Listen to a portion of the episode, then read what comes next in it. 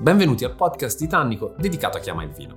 Io sono Marco Rossi, wine expert e teacher della Tannico Fine School. In questa puntata vi parlerò dei vitigni più diffusi in California, dagli autoctoni ai vitigni internazionali.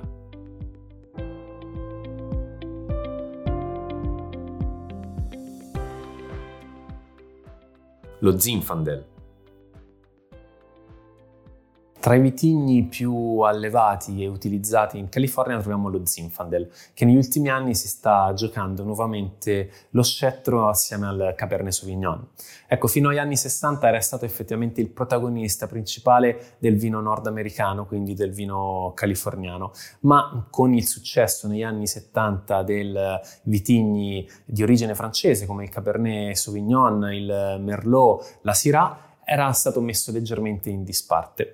È diventato importante anche nella sua versione in bianco, quindi lo Zinfandel bianco, però di fatto lo Zinfandel è un vitigno a bacca rossa che dà vini estremamente di corpo, di struttura, anche molto alcolici, perché è in grado, con una buona dose di sole, di andare a sviluppare anche un contenuto zuccherino molto molto elevato. Lo Zinfandel entra in California nel 1800, grazie appunto al lavoro di questo soldato polacco che voleva portare estrema qualità su quelli che erano dei suoli per lui molto interessanti, ed arriva dall'impero austro-ungarico, quindi un passaggio estremamente lungo quello che ha portato questo vitigno a diventare il protagonista di questo stato. Diciamo che inizialmente i vini che venivano prodotti con questo vitigno erano tutto tranne che dei vini importanti. Era il vino dei minatori, perché appunto avendo una concentrazione importante di alcol permetteva ai minatori di non sentire la fatica e gli permetteva di poter quindi lavorare ad oltranza sotto sforzo.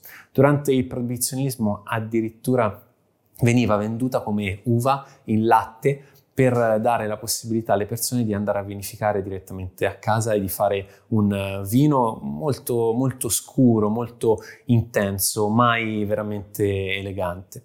Il sistema di allevamento per lo Zinfandel che troviamo in California è molto particolare, perché spesso e volentieri lo troviamo nel sistema d'alberello, tipico del sud Italia. Ora, le teorie sono due principalmente. Una è legata al fatto che durante la famosa corsa all'oro in California ci sia stata anche una corsa al ferro, perché comunque si ricercava metallo. Nella corsa al ferro si è tolta la possibilità allo Zinfandel di essere maritato, comunque di essere sostenuto da dei pali metallici, e quindi si è dovuto necessariamente sviluppare un sistema d'alberello che richiamava esattamente quello del sud Italia. L'altra teoria la dobbiamo ad un professore americano che negli anni 60, andando in viaggio in Puglia e assaggiando quindi un vino prodotto da uve primitivo, si sia reso conto effettivamente di una connessione evidente e netta per quanto riguarda gli aspetti organolettici. Quindi questi due vitigni davano dei vini molto molto simili, e anche guardandoli il grappolo non era molto differente. Uno studio ampelografico, quindi poi fatto fino a uno studio del DNA, ha provato la correlazione diretta tra questi due vitigni, che sono diventati quasi omonimi, quasi dei sinonimi, quindi si può dire Zinfandel o Primitivo, anche se di fatto questa corrispondenza genetica non prova che siano lo stesso vitigno esattamente, ma prova che comunque provengono dalla stessa famiglia. Ma dal sud dell'Italia all'Austria, agli Stati Uniti, quindi alla California, il viaggio è lunghissimo, e non essendoci una correlazione diretta tra quello che fu l'impero austro-ungarico, da cui il soldato polacco ebbe la fortuna di poter prendere quel vitigno, non c'è un collegamento diretto. Quindi per cercare di capire effettivamente che cosa è accaduto dobbiamo andare in Croazia. In Croazia troviamo un vitigno che si chiama Plavac. Il Plavac era un vitigno che assomigliava per ogni aspetto organolettico, ma anche per come si presenta la conformazione dell'uva stessa, sia al Primitivo che allo Zinfandel, che appunto possiamo utilizzare quasi come sinonimi. Un studio genetico fatto su questo vitigno croato ha dimostrato che il Plavac altro non era che un vitigno nato in maniera spontanea e naturale dall'incrocio del Primitivo Zinfandel con altri vitigni autoctoni. Quindi sicuramente è nella zona croata che dobbiamo andare a ritrovare l'origine di questo vitigno. E ha anche un senso dal punto di vista di percorso. perché poi è stato l'impero austro-ungarico a utilizzare la Croazia come una sorta di laboratorio di sperimentazione in cui andavano spesso e volentieri ad attingere quei vitigni che poi sono rifiniti appunto negli Stati Uniti.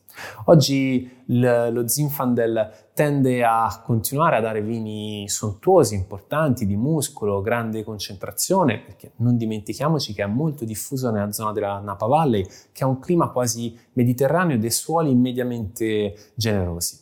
Ecco, qui troviamo delle versioni di Zinfandel però anche più eleganti, con una non troppo marcata nota di freschezza, ma sicuramente ricercata, con dei raffinamenti che vengono fatti quasi sempre in legno per cercare di ammorbidire dei tannini che tendono a essere abbastanza ampi ed espansi, quindi non graffianti, ma sono spesso e volentieri molto evidenti.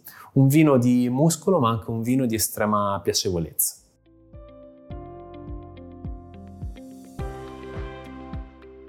Il Cabernet Sauvignon.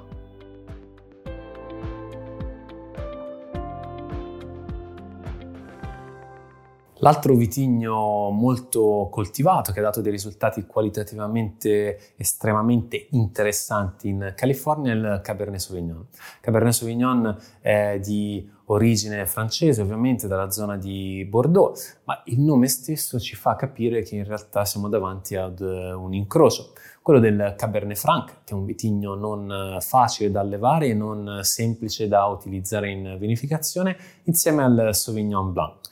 Quindi quello che possiamo immaginare già dall'unione di questi due vitigni è un risultato estremamente interessante anche da un punto di vista aromatico, ma che presenta sicuramente delle difficoltà.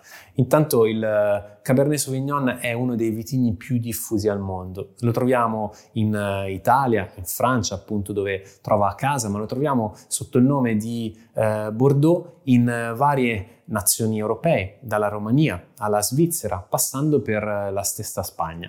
Quindi questa grandissima diffusione l'ha portato anche in Cina. Si pensa però che sia un vitigno estremamente facile da gestire, molto riconoscibile per le sue caratteristiche, ma di fatto non è così semplice, perché la finestra di maturazione è estremamente ridotta ed è in quella finestra di maturazione che riusciamo ad ottenere il massimo risultato qualitativo per quanto riguarda il frutto, che poi andremo a tradurre in grandissimi vini. A Bordeaux riusciamo ad avere quella finestra un po' più allargata per caratteristiche di clima e di suolo. Nel resto del mondo tende a essere estremamente ristretta. Cabernet Sauvignon lo riconosciamo intanto dalle caratteristiche del grappolo, quindi è un chicco medio piccolo, da questo colore un po' azzurro. Le foglie nel post vendemmia tendono poi ad andare verso un colore che tende appunto al giallo, con questa colorazione estremamente bella, estremamente evidente. Però è anche un grappolo, è anche un vitigno che si presta tantissimo a tutte quelle che sono le malattie fungine, proprio anche in virtù di questa compattezza. Quindi detesta quelli che sono dei territori, dei terreni leggermente umidi, ha bisogno di un suolo che sia tendente al ciottoloso o comunque con grandissimo drenaggio e buona ventilazione. Ecco, in Napa Valley abbiamo spesso e volentieri questo tipo di caratteristiche anche grazie alle brezze oceaniche che penetrano appunto dall'Oceano Pacifico e vanno verso le vette delle colline della Napa Valley. Il Cabernet Sauvignon, proprio in virtù anche di questa caratteristica di essere un vitigno incrociato con un vitigno bacca bianca come il Sauvignon Blanc, tende ad avere delle note che spesso e volentieri vanno verso l'erbaceo, verso il verde. Queste vengono esaltate da una maturazione leggermente anticipata, quindi quando si va appunto a cogliere troppo presto il Cabernet Sauvignon. È un vitigno che tendenzialmente matura tardi o medio tardi e quindi va aspettato, esponendo ovviamente il grappolo a quelli che sono gli agenti atmosferici, ed è qui che abbiamo la vera sfida per il produttore di vino. Andando appunto a cogliere questo grappolo, andando a cogliere l'uva per vinificarla un po' in anticipo, troveremo le classiche note di peperone, ma non sono le note tipiche del Cabernet, se andiamo a coglierlo appunto nella sua maturazione perfetta, dove troveremo dei frutti a bacca rossa, troveremo una prugna molto evidente, tende ad esaltare e ad esaltarsi tantissimo con gli affinamenti in legno, portando questi profumi terziari verso il tabacco, ma è sempre un tabacco molto addomesticato, quindi la tostatura non ha mai o quasi mai la meglio rispetto a quello che è un corredo aromatico molto molto ampio e anche complesso. Se andiamo in surmaturazione, quindi se ritardiamo un po' la raccolta, tenderemo invece ad avere dei profumi che sono molto marmellatosi, quasi di confettura, frutta un po' troppo matura, che a volte quasi stucca. Quindi la sfida per il produttore è cercare di cogliere il momento giusto della maturazione. Al palato, quella che è la caratteristica principale del Cabernet Sauvignon è rappresentata sicuramente dalla durezza, piuttosto che dalla morbidezza o dall'avvolgenza. Troviamo i tannini come protagonisti. Sono tannini molto marcanti, insieme a una spiccata freschezza. Queste due caratteristiche, unite al sole della California, dà la possibilità di fare dei vini equilibrati quando appunto si conosce bene il proprio vigneto. Vini che hanno la possibilità poi di invecchiare per tantissimo tempo. Perché? La freschezza, il tannino e l'alcolicità sono le tre componenti naturali che permettono al vino un invecchiamento prolungato. Non di rado i Cabernet Sauvignon californiani possono essere bevuti anche dopo 20 anni, quindi forse è qui che troviamo la massima espressione di vino di questo stato.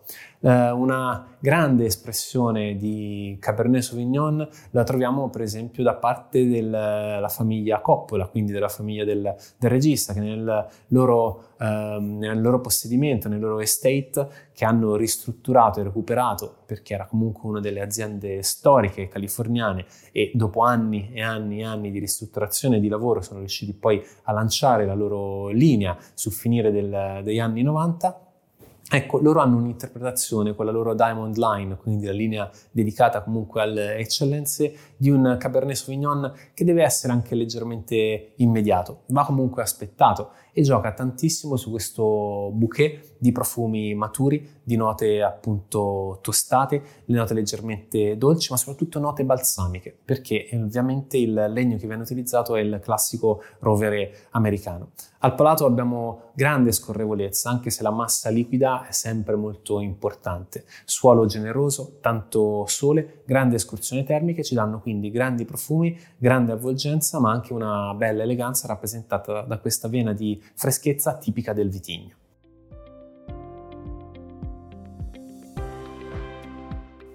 I vitigni Olmo, il Symphony.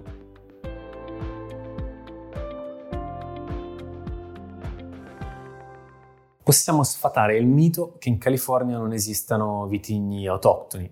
Di fatto sono incroci di altri vitigni, incroci voluti, però c'è un personaggio di riferimento che si chiama Dottor Harold Olmo, che nell'università UC Davis dagli anni 30 agli anni 50 ha cercato appunto di innovare il panorama dei vitigni utilizzati in California, identificando quindi in alcune specie importate la possibilità di andare ad incrociarli per dare vita a delle nuove varietà, in grado anche appunto di superare in maniera egregia quelle che sono le problematiche climatiche ed ambientali.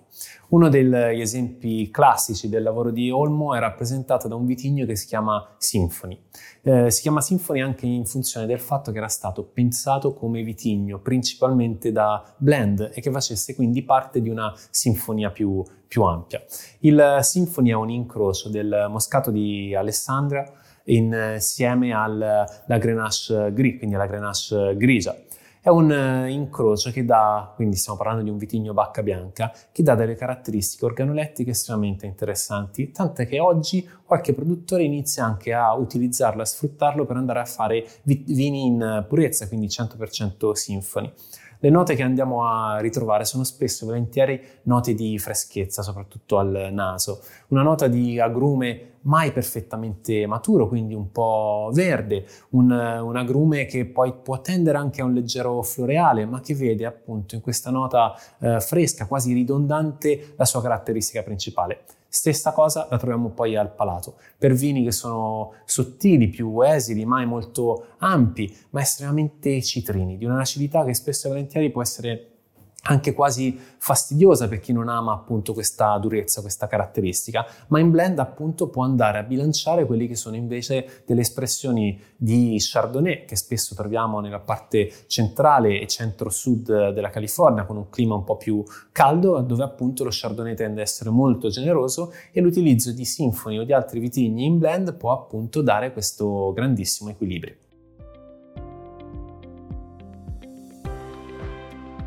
I vitigni Olmo, il Royalty.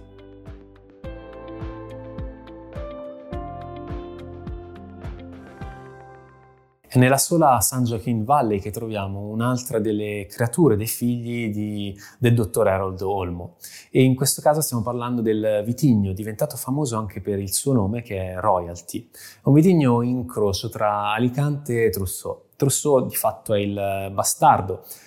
Se parliamo di questo tipo di uva, quindi questo tipo di vitigno, è evidente anche proprio nella sua origine che l'obiettivo fosse quello di utilizzarlo in blend per andare a dare più colore. È uno dei cosiddetti vitigni tintori, quindi che hanno come scopo semplicemente quello di portare carica antocianica e colore. Qualche produttore però si è interessato alla vinificazione anche in purezza di questo vitigno. Le caratteristiche che possiamo ritrovare quindi al calice è di un vino alquanto scarico di profumi. Il Trousseau, ricordiamoci, proviene dalla Jura e spesso e volentieri viene utilizzato in blend con altri vitigni a bacca rossa autoctoni, proprio per cercare di portare soltanto colore e un po' di struttura, nient'altro. Quindi sono vini un po' fermi, non troppo dinamici, non caratterizzati da grandissima freschezza, ma comunque caratterizzati da questa grande piacevolezza, perché non c'è quasi mai complessità. Data però la struttura di questo vino ottenuto da questo vitigno, abbiamo la possibilità di andare a lavorare su abbinamenti interessanti, tant'è che l'abbinamento per eccellenza che troviamo in California con il Royalty è quello con il chili con carne, oppure con la pizza con chili appunto e carne, anche una pizza leggermente piccante con una buona aromaticità, perché comunque è vero che non abbiamo grande intensità al naso, ma in bocca il vino tende a esplodere, a essere un pochettino più ampio. Al dottor Olmo ci sono voluti comunque anni per riuscire a mettere appunto questo vitigno, che è stato rilasciato nel 1958. Dovete immaginare che per andare a incrociare alla perfezione delle varietà ci vogliono comunque anni, prove, sperimentazioni che poi devono essere approvate, quindi il risultato deve essere credibile e deve essere con un'identità ben chiara. In questo caso il Royalty piano piano sta facendo la sua scalata, andandosi a definire quindi come un vitigno che può dare dei vini estremamente identitari.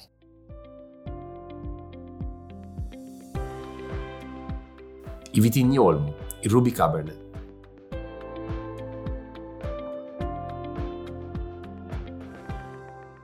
Uno dei vitigni più popolari negli anni 80 in California era il Ruby Cabernet. Sempre una creatura del dottor Harold Olmo, che però nasceva con l'obiettivo di esaltare la qualità estrema di questo vitigno. Quindi si voleva in realtà andare a fare vini monovarietali, non era stata pensata assolutamente per andare a lavorare in blend.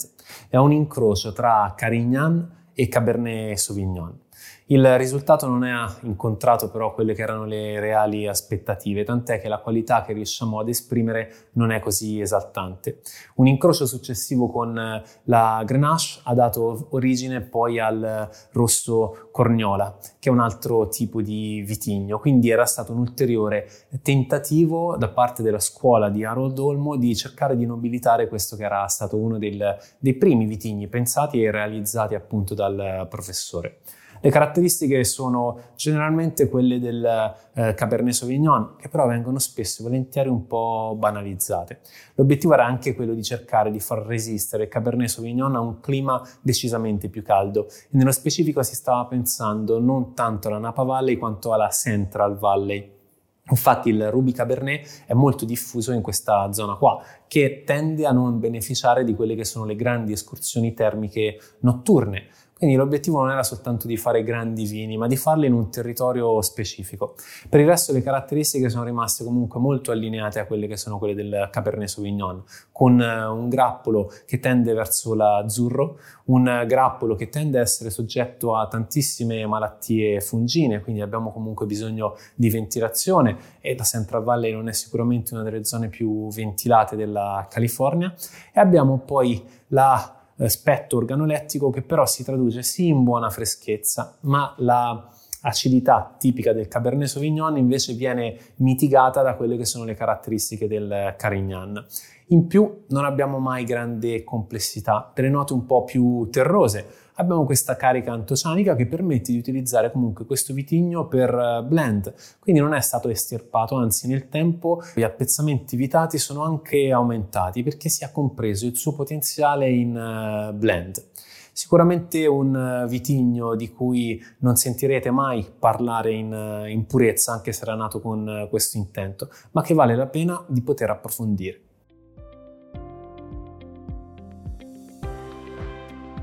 I vitigni Olmo, il Ruby Red.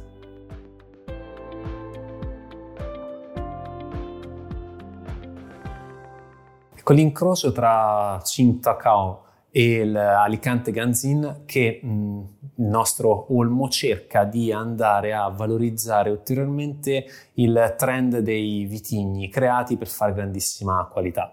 Quindi esattamente come il Ruby Cabernet nasce il Ruby Red, doveva avere l'obiettivo di creare dei vini estremamente eleganti a partire dal colore, con un vitigno in grado di sopravvivere a quelle che erano le temperature molto elevate anche della notte della parte centrale della California. Quindi l'obiettivo era un po' lo stesso del Ruby Cabernet. La differenza era appunto che il dottor Olmo aveva già in mente quelle che dovevano essere le caratteristiche organolettiche di questo vitigno e le caratteristiche soprattutto del colore.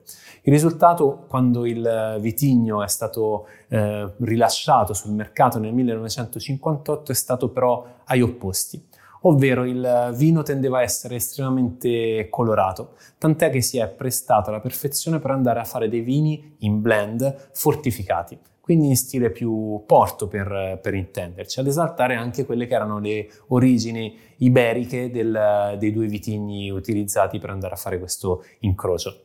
Quindi da un'idea di vini più fini, più eleganti, si è passati a un'idea invece di un vitigno utilizzato in blend per andare a fare vini più strutturati, più di corpo, ed è diventata quindi una di quelle uve utilizzate spesso e volentieri in blend per andare a portare colore, grazie alla sua grandissima carica antocianica, evidente già dal colore della buccia, che tende a essere estremamente scura. Quindi non facciamoci ingannare da quello che è il nome del vitigno, Ruby Red, perché il vino che otteniamo da questo vitigno assolutamente non è Ruby Red.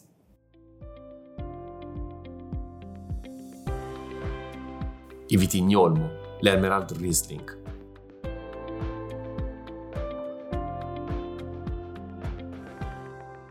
È nel 1948 che probabilmente il dottor Harold Olmo raggiunge il suo apice e riesce finalmente a sviluppare il vitigno che aveva in mente. Il cosiddetto Emerald Riesling, quindi parliamo di un vitigno a bacca bianca, figlio dell'incrocio tra il Riesling e il Moscadel. L'obiettivo di nuovo era quello di andare a tutelare e mantenere intatta la grande freschezza espressa dal Riesling nei territori della Mitteleuropa, ma riuscendo a sopravvivere ad un clima estremamente caldo che è quello della Central Valley, della San Joaquin Valley appunto in California. Ci è riuscito in parte in realtà, perché effettivamente l'Emerald Riesling non ha la complessità aromatica che il Riesling può raggiungere in invecchiamento, ma tende ad avere e a poter produrre vini estremamente beverini, immediati, dotati di grande freschezza con delle note agrumate decisamente importanti. Dicevamo, ci è riuscito soltanto in parte, perché è vero che oggi l'Emerald Riesling rimane decisamente presente ed è molto diffuso nella zona centrale della California, ma è stato adottato da altre nazioni che forse l'hanno valorizzato ulteriormente. Il Sudafrica, ma su tutti Israele. La versione dell'Emerald Riesling in Israele è un vino spesso volentieri in purezza, con un leggero residuo zuccherino, per cercare di dare volume, struttura, complessità a questa nota molto citrina, molto fresca, con questa grandissima acidità e questi richiami agrumati che appunto abbinati a un profumo che va verso delle note di frutta più dolce, candita e di miele, rappresentano un equilibrio perfetto. In America, in California, la produzione si concentra invece su vini che sono di fatto secchi, quindi con tutto lo zucchero sciolto, estremamente beverini e facili da appunto poter abbinare anche con pesce. La caratteristica più importante dell'Emerald Riesling in California la troviamo forse in quelle note leggermente di idrocarburo che possiamo trovare in evoluzione, ma che sono proprie soltanto dell'Ava di Monterey. Quindi la sua massima espressione si trova in un territorio differente da quello che il dottor Olmo aveva designato come la patria e la casa dell'Emerald Riesling.